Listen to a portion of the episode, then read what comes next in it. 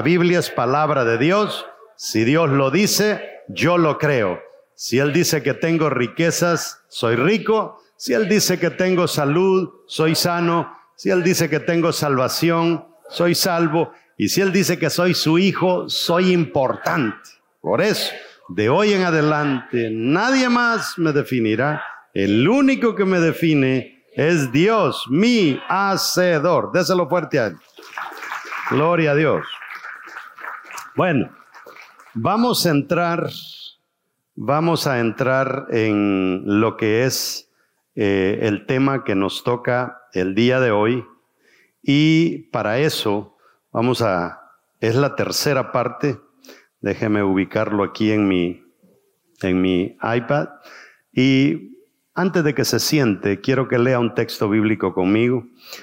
¿Por qué no le damos un aplauso a la gente que nos ve en la televisión, a los que nos escuchan a través de la radio? a través de las redes sociales. Yo creo que hoy me voy a aplaudir yo solo porque ustedes ni ganas de aplaudir. Déselo fuerte. Eso. Antes de leer este texto, deme un minuto y quiero que se pongan a pensar. Aquí hay gente de Sudamérica, de Centroamérica, de México, de Estados Unidos. Y nosotros oímos todos los días las noticias. Oímos la pugna que hay entre Estados Unidos y China, la pugna que hay entre tantos países árabes, unos dándose con los otros, entre Rusia, Estados Unidos, entre, bueno, todos los países de Sudamérica, el problema de Venezuela, el problema de Bolivia, Brasil, México, Centroamérica. Y llega un momento en que dice uno, Dios mío, esto se salió de control. Eh, ¿Qué vamos a hacer? Ya la gente le está faltando mucho el respeto a Dios. Esto va a terminar muy mal y, quiero que a la luz de eso lea conmigo esta porción bíblica. Salmos 2, versos del 1 al 4. Mire qué linda esta porción. Esta la vamos a leer en la nueva traducción viviente para la gente que nos ve en la televisión.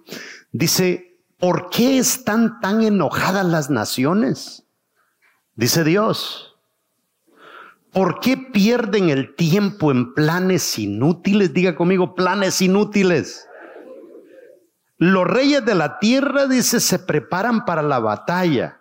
Los gobernantes conspiran juntos en contra del Señor y en contra de su ungido. Verso 3. Rompamos las cadenas, gritan, y liberémonos de ser esclavos de Dios. Verso 4. Poderoso este versículo pero Él gobierna en el cielo. El que gobierna en el cielo se ríe. El Señor se burla de ellos. Repitamos ese verso 4. Pero el que gobierna en el cielo se ríe. El Señor se burla de ellos. Wow, siéntese. Imagínese una carcajada de Dios. Porque hay un presidente que lo insultó, porque hay un presidente que quizá dijo que del cielo solo cae la lluvia, o quizá no sé qué locura algún presidente dijo, y dice Dios, qué risa me da eso. La serie que estamos predicando, estamos predicando la parte número tres de la vida no es un juego. Y habíamos la semana pasada hablado ya de cuatro cosas sobre la vida no es un juego. Y la número uno que habíamos visto es que la vida no nos fue dada para vivirla sumergidos en vicios. Los vicios son una fórmula de Satanás para arrebatarnos la esencia de la vida a nosotros. Y hermanos, cuando usted escucha gente que dice que la vida no vale nada, es que la vida es una desgracia, la vida no tiene la culpa. Los que hicimos de la vida la vida que ahora tenemos fuimos nosotros, nosotros fuimos los arquitectos. La número dos que vimos es que las consecuencias son más importantes que las decisiones.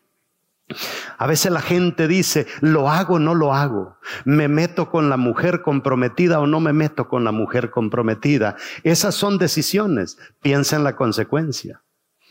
Piense si lo sorprenden el balazo que le van a dar. Piense el pecado que va a cometer delante de Dios. Eso es pensar en las consecuencias. Y vimos, la número tres es que un líder no debe transferir la carga de decisiones a los seguidores o a los hijos. Mamá poniendo al hijo a tomar decisiones o papá poniendo a la esposa a tomar decisiones. Así no se vive la vida, no se adelanta, sino al contrario, nos atrasamos. Y la número cuatro es que el riesgo es un juego para el rico, pero es una esperanza para el pobre. Estamos hablando del juego al azar, la lotería. ¿Mm? El pobre cuando juega la lotería, para él es una esperanza, dice, quizá me lo gano. El rico está simplemente jugando y practicando un hobby. Dijimos que si un rico tiene un billón de dólares y en una jugadita perdió un millón, le quedaron 999 millones. Pero el pobrecito que llegó con 500 dólares a jugar, se lo ganaron y no le quedó ni tan siquiera para el Uber o el taxi para regresarse a la casa. Y hoy vamos a hablar de dos más. Y dos que nos van a enseñar muchísimo. Dígale al que está a su lado, hoy vamos a aprender. Vamos a, basados en el versículo que acabamos de leer, quiero que le ponga mucha atención a ese versículo, porque ese versículo a mí me da esperanza. Me da esperanza de que Dios nunca va a perder las riendas de esta cosa. Ahí le han dado a usted un bosquejito y en el bosquejo, la número uno de la prédica de hoy, que viene a ser la número cinco de la serie, es el pecado personal y la transgresión no son una falta nacional. ¿Qué quiero decir yo con eso?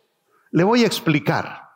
Pero antes de explicarle eso del pecado personal al pecado nacional o el pecado mundial o el pecado estatal, antes de llegar a eso, quiero que lea conmigo este versículo.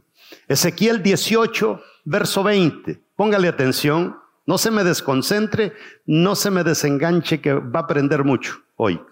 Dice este versículo, el alma que pecare, esa morirá.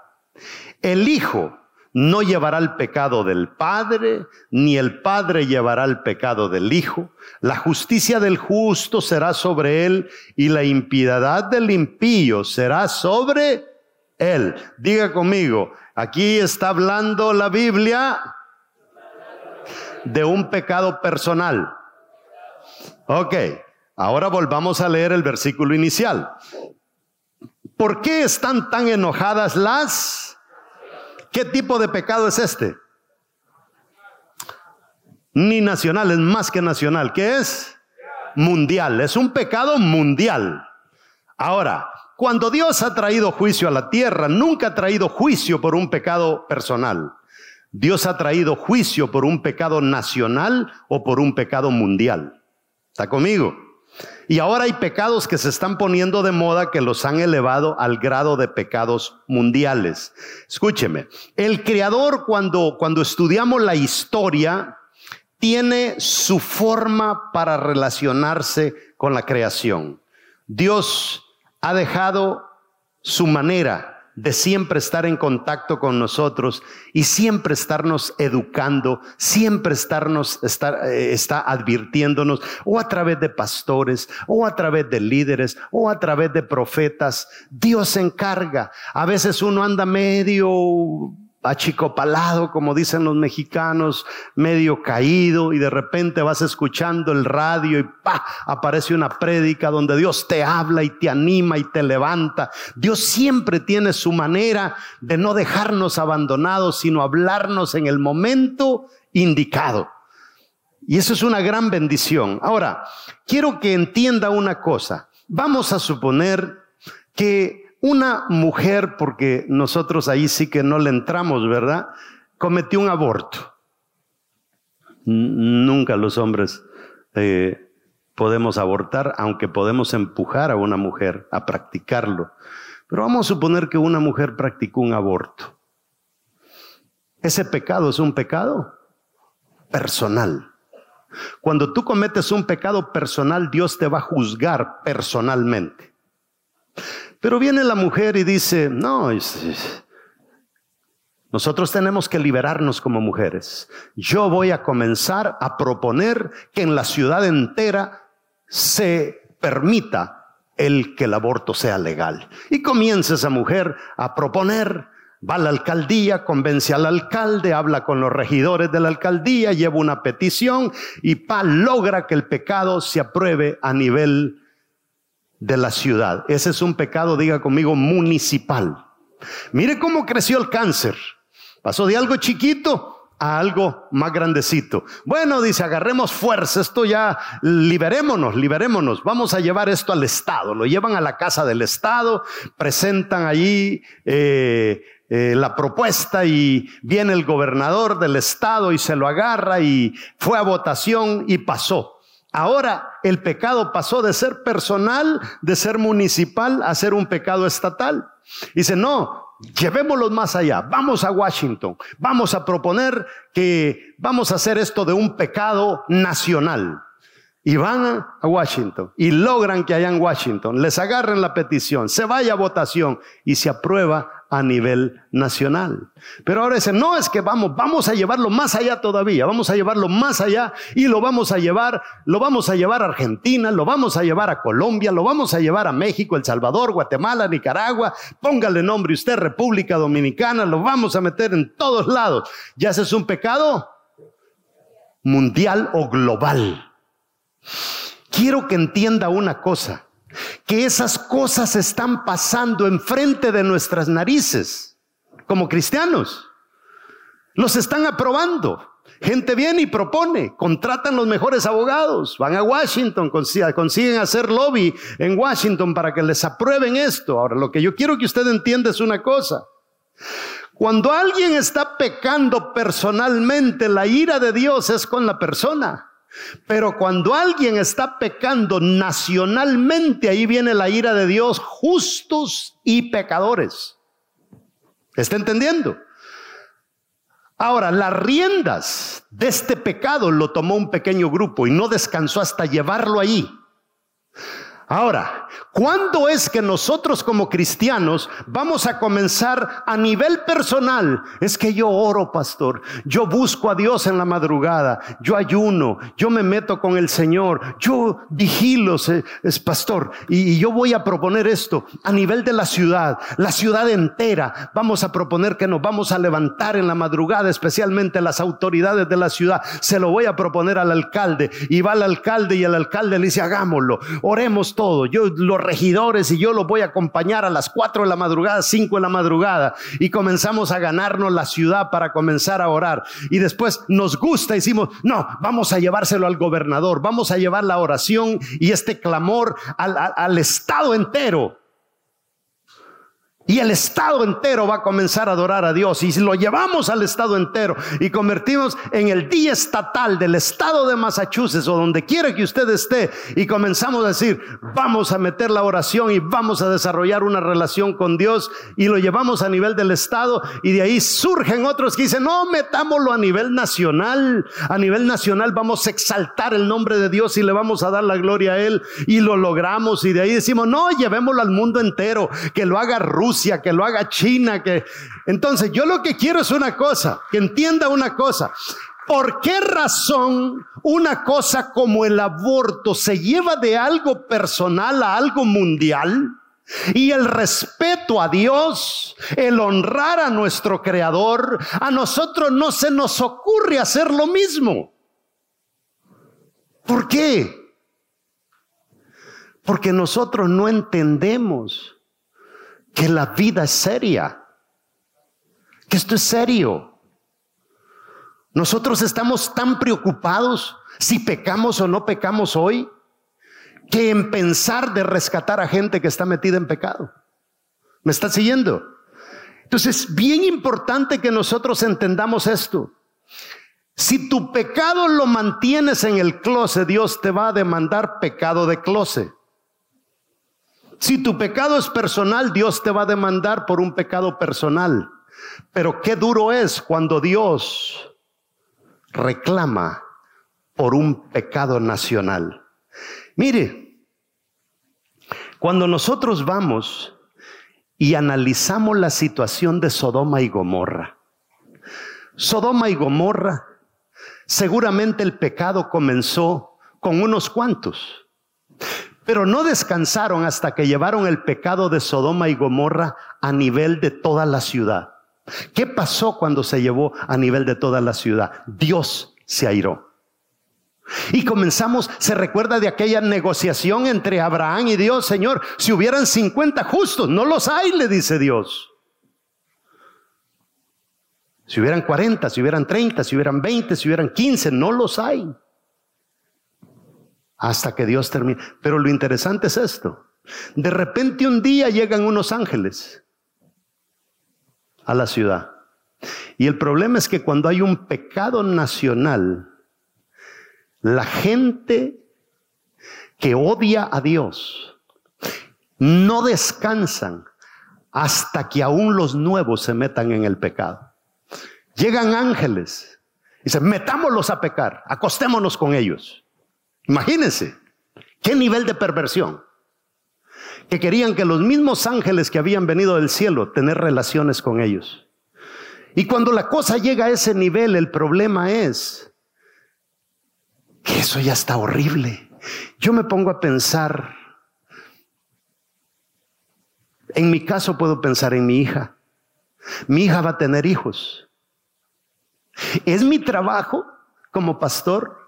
¿Es mi trabajo como abuelo asegurarle un futuro bonito a esos niños? ¿O no lo es? Claro que sí. Todos nosotros vamos a tener hijos a través de nuestros hijos, o como se le llamen, nietos. Vamos a tener nietos y vamos a tener bisnietos. ¿Por qué es que estamos tan serenos permitiendo que nos saquen la alfombra del piso? Cuando estamos seguros que la ira de Dios va a descender sobre los hijos de nuestros hijos porque nosotros no hicimos el trabajo. ¿Me está entendiendo? Esto es serio. Esto es serio. Si usted vive en una nación, cual sea la nación de donde usted venga, sus hijos vivirán allí. Y los hijos de sus hijos también. Pensemos en el calentamiento global, que no sé si en 20 años la temperatura subió no sé cuántos grados. Si nosotros no cuidamos esto, nosotros no cuidamos esto, los hijos de nuestros hijos van a estar viviendo en un sartén. Solo hay que echarle manteca para que los fríen. Tremendo. Tenemos que meditar en eso. La vida no es un juego, hermanos. Esto hay que cambiar algo. Hay que cambiar vidas. Hay que cambiar la idea loca de la gente. Dios nos está diciendo en el versículo 1 que las naciones maquinan cosas en contra de Él porque lo odian. ¿Y sabe qué? Las mismas leyes de, los que ellos, de las que ellos se valen nos podemos valer nosotros para revertir cosas. Pero a nosotros nos toca que andar revirtiendo cosas porque no tuvimos el tiempo de ir a oponernos cuando propusieron esas basuras. Entonces ahora tenemos que darle de retroceso a las cosas. Y por eso, mis amados hermanos, debemos decidir qué tipo de juicio queremos para nuestra nación. Póngase a pensar, ¿qué tipo de juicio quiere usted para sus nietos, para sus bisnietos? ¿Cómo quiere que, vivan esas criaturas? Dentro de 20, 30 años. Y ahí es donde muchos cristianos se han equivocado y han sacado pecados de la categoría de pecados y los han hecho conductas aceptables dentro de la iglesia. Miren, no solamente, no solamente el pecado se llevó a nivel estatal, a nivel nacional, a nivel mundial, sino que ahora lo trajimos a nivel eclesiástico por el amor de Dios. Ahora la iglesia lo ve como normal. Qué terrible. Nosotros que somos la sal de la tierra, nosotros que somos la luz de la tierra, por eso yo creo que el cristianismo, nosotros tenemos que entender la responsabilidad que conlleva el ser cristiano. Ahora, si usted tiene su onda que es pecado, déjelo entre usted. Esa es su onda. No se le ocurra embarrar a otro y a otro y a otro que si usted tiene su pecado personal dices que yo me voy a ir de la iglesia, yo ya no quiero seguir aquí. Es que a mí todo el mundo se me queda viendo raro, yo me voy de este lugar. No, es que tienes, estás embarrado.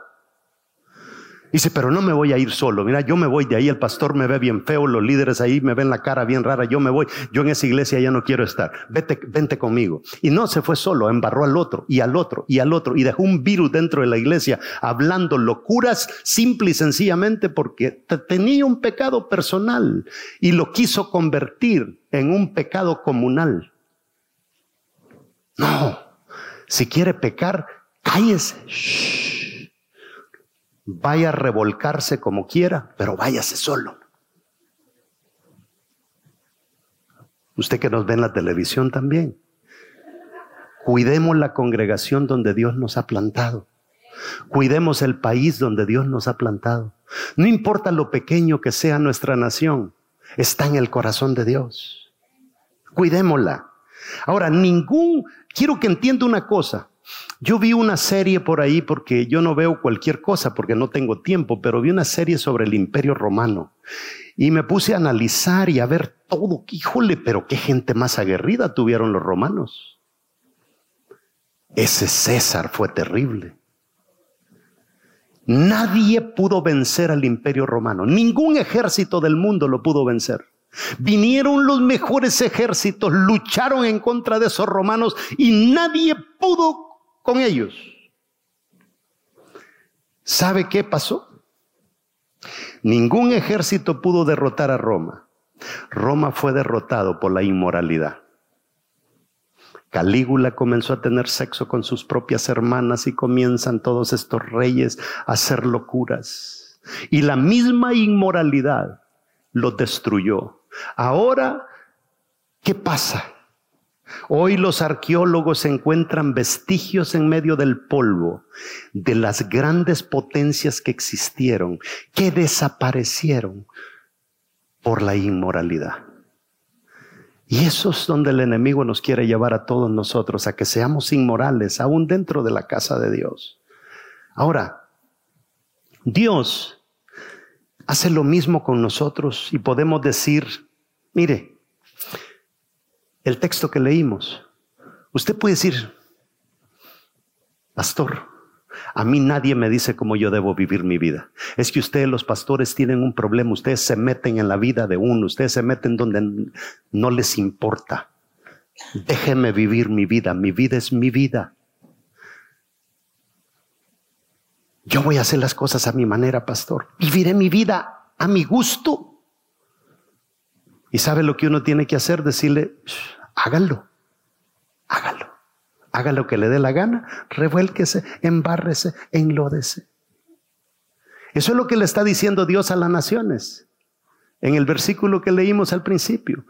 ¿Por qué están tan enojadas las naciones? ¿Por qué pierden el tiempo en placeres inútiles? Los reyes de la tierra se prepararon para la batalla, los, los gobernantes conspiraron juntos en contra del Señor y en contra de su ungido. Rompamos las cadenas, gritan, y liberémonos de ser esclavos de Dios. Es que eso del Evangelio es una esclavitud. Le dicen a uno que tiene que diezmar, le dicen a uno hasta con quién tiene que casarse, cómo tiene que caminar, cómo tiene que vestirse. No, yo no aguanto eso. ¿Y sabe lo que dice Dios? Dale. En 10 años vas a venir con la trompa reventada, contagiada del virus de VIH quizá con una pata, con un pie en una silla de ruedas. Dale. Diez años te estoy esperando. ¿Qué dice Dios? Desde el cielo yo lo miro y ¿qué dice Dios? Desde aquí arriba dice, pero el que gobierne en el cielo se ríe. Dale, dale. Yo ya te veo en diez años.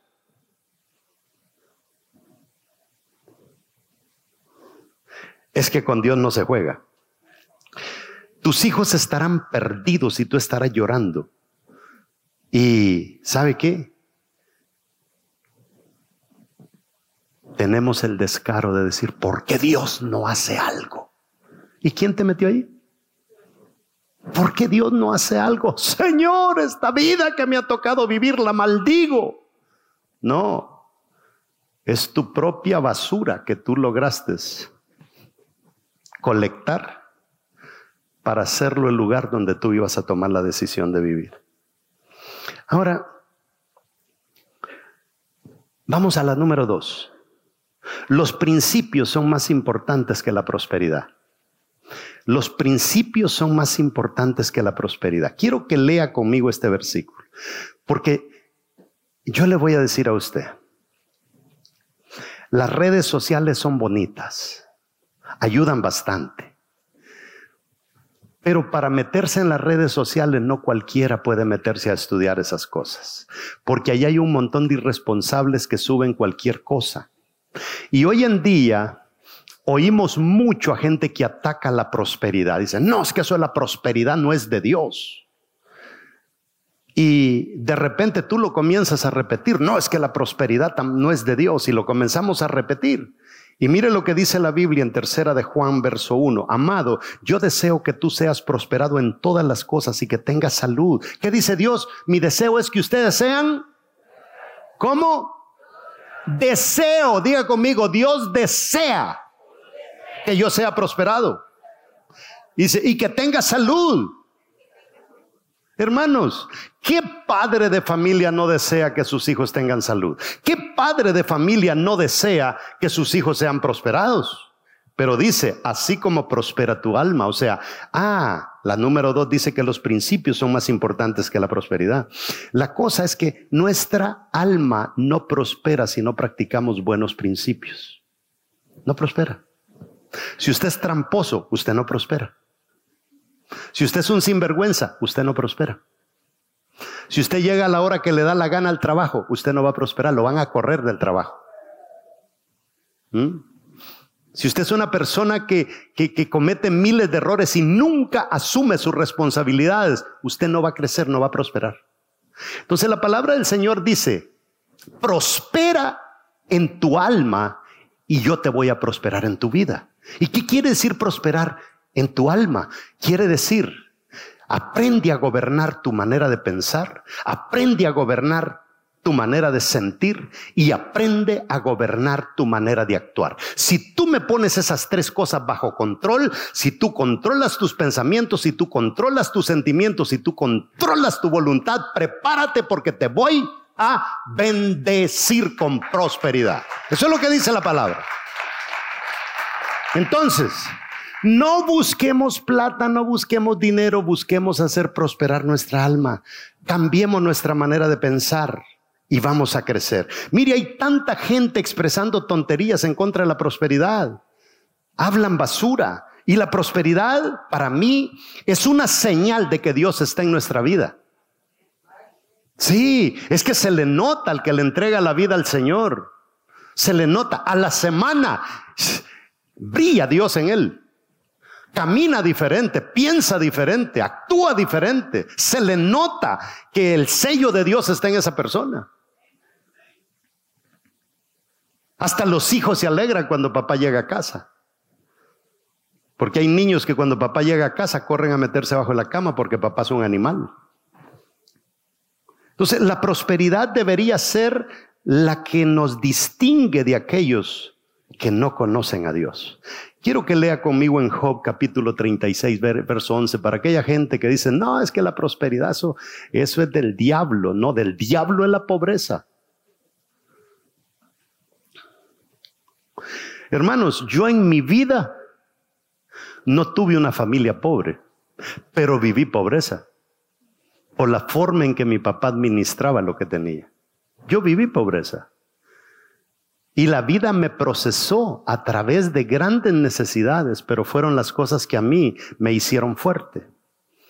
Dice Job, capítulo 36, verso 11, si ellos aceptan obedecerlo, diga conmigo obedecer a Dios.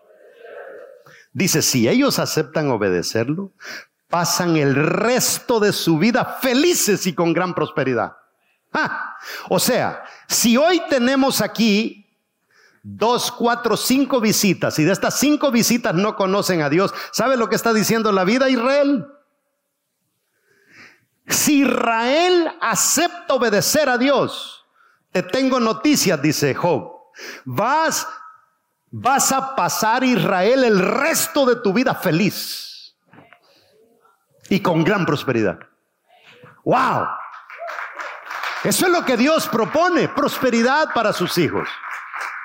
Dios no nos está esperando con una piedra para darnos duro por los errores que hemos cometido. Los principios son los guardianes de la sociedad. Cuando eliminamos esos principios nos corrompemos. No podemos vivir fuera de esos principios. Por eso es que a la gente sin principios, el que tiene un pecado personal, le gusta hacer crecer esa cosa para llevarle la contraria a Dios. Y amados hermanos, simplemente estamos cosechando ira de Dios para nuestro futuro. Mire, la riqueza puede venir de cientos de actividades, pero la prosperidad solamente viene de Dios. Usted puede vender marihuana, usted puede hacerse un narco, usted puede, no sé, robar cuerpos y sacar los órganos y venderlos en el mercado negro. Hay tantas cosas que se pueden hacer para hacer dinero. Bueno, algunos quizás le estoy dando ideas. Es que hermano, uno a veces tiene que tener cuidado para hablar. Me recuerdo una vez fui con un misionero a una cárcel de máxima seguridad. Y cuando llegamos allá, llega este señor a dar una charla de el que menos había robado en esa cárcel ya había robado 23 millones de dólares. Y comienza él a darles una charla y le dice, quiero tener, ser muy cuidadoso, les dice el Señor, a darles esta charla, porque es que el problema, les dice, es que cuando ustedes salgan de aquí, ustedes van a salir 20 veces más pícaros.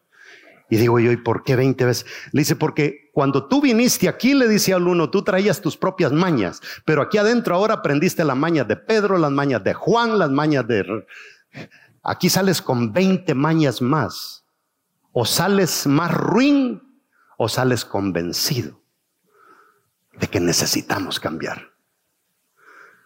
Entonces la gente a veces no hay que tener cuidado con lo que dice porque Dios mío los arma de, de valor. Pero mire, la vida no se trata de dinero, se trata de prosperidad. Si usas medios eh, incorrectos para prosperar, te va a ir mal. Si usas medidas destructivas para costear tus gastos, para pagar tus biles, dice, no, vendiendo unas cositas ahí no me va a hacer mucho daño y generas fondos de una manera que a Dios no le agrada, es que a ti no te importa destruir la creación de Dios. Cada vez que una persona vende una onza de marihuana, una onza de cocaína, está diciendo, a mí no me importa destruir la creación de Dios. Cada vez que alguien practica un aborto, dice, a mí no me importa destruir la creación de Dios. La vida no es un juego, mis amados hermanos. Y mire, no debemos de consumir nada que alimenta negocios de gente programada a la destrucción. Seamos selectivos hasta para gastar nuestro dinero. Antes se hacían unas grandes campañas, se recuerda cuando apareció que no sé qué empresa estaba involucrada en no sé qué cosas y las iglesias les hacían un boicot completo de no comprarles nada. Es tremendo. Nosotros tenemos que ser selectivos cómo gastamos nuestro dinero. Es que, amados hermanos, ahora con las redes sociales las cosas son tremendas, tremendas.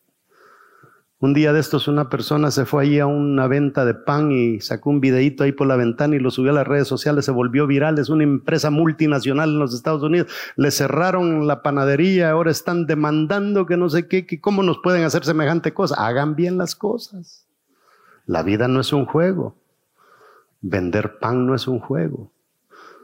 Los hijos de Dios vamos y compramos pan allí. No nos pueden vender cualquier cosa. Si estás haciendo un mal a nivel personal, yo no me meto mucho contigo, pero lo que sí, yo sí te voy a, te voy a, caer encima cuando intentes hacerlo es llevar tu problema personal y convertirlo en un problema nacional, estatal, porque eso afecta a mucha gente. Nosotros no hemos sido llamados a eso, amados hermanos, nosotros hemos sido llamados a ser luz, a ser sal. Nosotros hemos sido llamados a ir al mundo y arrebatarle al mundo las personas perdidas. Gente que cayó en las garras de un vicio, gente que cayó en una situación de haber tenido un mal padre, de haber tenido una mala mamá, de haber tenido un mal amigo que lo corrompió y le dio un mal consejo y lo llevó a cometer graves errores. Esa gente no necesita castigo, lo que esa gente necesita es que nosotros le extendamos la mano y le digamos, te doy la oportunidad de que conozcas a un verdadero amigo que se llama Jesús. Para eso hemos sido llamados. Esta vida no hay que desperdiciarla. Vamos a vivir 70, 80 años y se acabó. Este hombre que le está predicando, yo no sé si en 20 años yo voy a estar predicando aquí, en 15 años. Va a haber otra camada. Los que ahora están jóvenes van a estar aquí. Uno va a estar ocho cuartas bajo tierra. Los que son niños después van a ocupar el puesto de los jóvenes, porque los jóvenes van a ocupar el puesto de los viejos. Y después de ahí se van a morir. Porque esto es un reciclaje. Ahora, la pregunta es, yo le hago una pregunta a usted. ¿Quién está gobernando el mundo ahora? ¿Quién gobierna el mundo? Ah, nosotros creemos que, oh, Vladimir Putin, Donald Trump. No, el mundo está siendo gobernado por muertos. Los muertos están gobernando el mundo. Yo estoy usando un iPad para predicar de un tipo que ya está muerto. Y predico con un producto de un tipo que está muerto. El que inventó la imprenta, se le ocurrió que esto se imprimiera y está muerto ya. Pero seguimos usando Biblias en papel. El que inventó la democracia está muerto y ahora hay gobiernos demócratas y republicanos. El que inventó los carros, en el carro que te vas a ir a la casa ahora, está muerto. El que inventó las llantas de los carros, donde tú trabajas quizás reparando llantas, o el mecánico que trabaja reparando motores. Esa persona que inventó el motor ya murió, ya se fue. Se fue. Y todo, todo, todo, todo lo que tenemos, el que inventó la silla donde está sentado ya se murió. ¿Estás entendiendo? Eso quiere decir que yo tengo la oportunidad para seguir haciendo cosas aún después de que me muera. ¿Y sabes cómo lo voy a lograr? Lo voy a lograr cambiando la vida de jóvenes, cambiando la vida de niños, enseñándoles cómo vivir, enseñándoles cómo hacer mejor las cosas. Y yo me puedo morir dentro de 20 años, pero se queda un joven con 30 años de vida que entendió lo que yo le enseñó y comenzó a vivir en base a los principios que le enseñé y va, va a seguir haciendo el bien por 30, 40 años y ese le va a enseñar al otro y al otro y al otro. No hay tiempo que perder, mis hermanos. La vida no es un juego.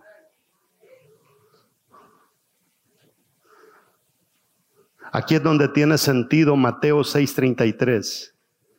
Lo más importante es que reconozcan a Dios como único rey y que hagan lo que Él les pide. Dios les dará su tiempo todo lo que necesiten. No andemos buscando, hermanos, que por andar buscando cosas dejamos de venir a la iglesia. Que por andar buscando, hay gente que, mire, hay gente que se va de, hay mujeres que se van de la iglesia para ir a buscar marido. y, y dejan a Dios. Y hay hombres que se van de la iglesia por ir a buscar mujeres. Y la pudieron haber encontrado en una iglesia, pero se van a una disco a ver si allá está. Y 20 años después vienen reventados porque la que encontraron no era. ¿Está entendiendo? Hacer prosperar nuestra alma consiste en poner nuestros pensamientos, sentimientos y voluntad a la disposición de Dios. Ayer escuchaba a un conferencista muy famoso, un conferencista que lo han atacado porque él es cristiano y a él no le importa tener amigos que son ateos. Y él contaba en el testimonio que hace poco tuvo la oportunidad de tener una reunión con el Papa. ¿Sabe usted cuánto un cristiano ataca a otro cristiano que se reúne con el Papa? Y dice que él viajó hasta Nueva York porque dice que comenzó a investigar por qué el Papa tomó el nombre que ahora tiene, que es Francisco. Y se dio cuenta que es porque el Papa admira a los franciscanos. Y entonces se fue a buscar un regalo para el Papa con no sé cuántas retratos de años, es una colección de retratos de San Francisco de Asís, me imagino que de ahí vienen, o los franciscanos. Y dice que recogió esa colección, que es la única en el mundo. Fue a Nueva York, la compró y agarró camino al Vaticano a reunirse con este señor. Cuando tiene el cuadro para dárselo al Papa. Y se pone a pensar todo el esfuerzo que él hizo para encontrar este cuadro para una persona que le dio la oportunidad de hablar con él. Porque él dice, a mí me gusta tener amigos hasta ateos porque dice él, mi filosofía es, y aquel que jamás va a ir a una iglesia, ¿quién le va a hablar de Cristo? ¿quién le va a hablar de Cristo? Pero dice que cuando él va entrando y tiene a esta persona enfrente y le va a entregar el cuadro, Dios le habla a su cabeza. Y le dice, y cuando estés frente a mí, ¿qué me vas a traer? ¿Qué me vas a traer? Dice, me puse a pensar, ¿cuál es el mejor regalo que le, que le llevé a este hombre? Pero, ¿cuál va a ser el mejor regalo que le puedo llevar a Dios? Porque va a llegar un día que se nos va a acabar la vida. Y cuando se nos acabe la vida y estemos frente al mero mero, este que dice que gobierna desde los cielos, y estemos frente a frente con él, ¿qué le vamos a decir? ¿Qué le vamos, Señor, aquí te traigo, ¿qué? ¿Qué? ¿Qué? La materia no sirve allá arriba. Y dice que le dijo, ¿sabes qué me agradaría, me agradaría que me trajeras? Que me trajeras a un buen grupo de personas que me entregaron su vida a mí gracias a tu predicación. Dice, solamente en el año 2017 yo me gané 64 mil personas para Cristo. Porque cuando yo esté delante del Rey de Reyes y Señor de Señores, yo quiero decirle, Señor, toda esta gente me la gané para ti. Eso es lo que agrada a Dios. Y aquí estamos ahora en medio de una nevada con una iglesia semivacía porque la gente no quiere ni tan siquiera exponerse a la nieve para venir a la casa de Dios. No digamos ir y buscar el perdido, porque es muy incómodo. Póngase de pie.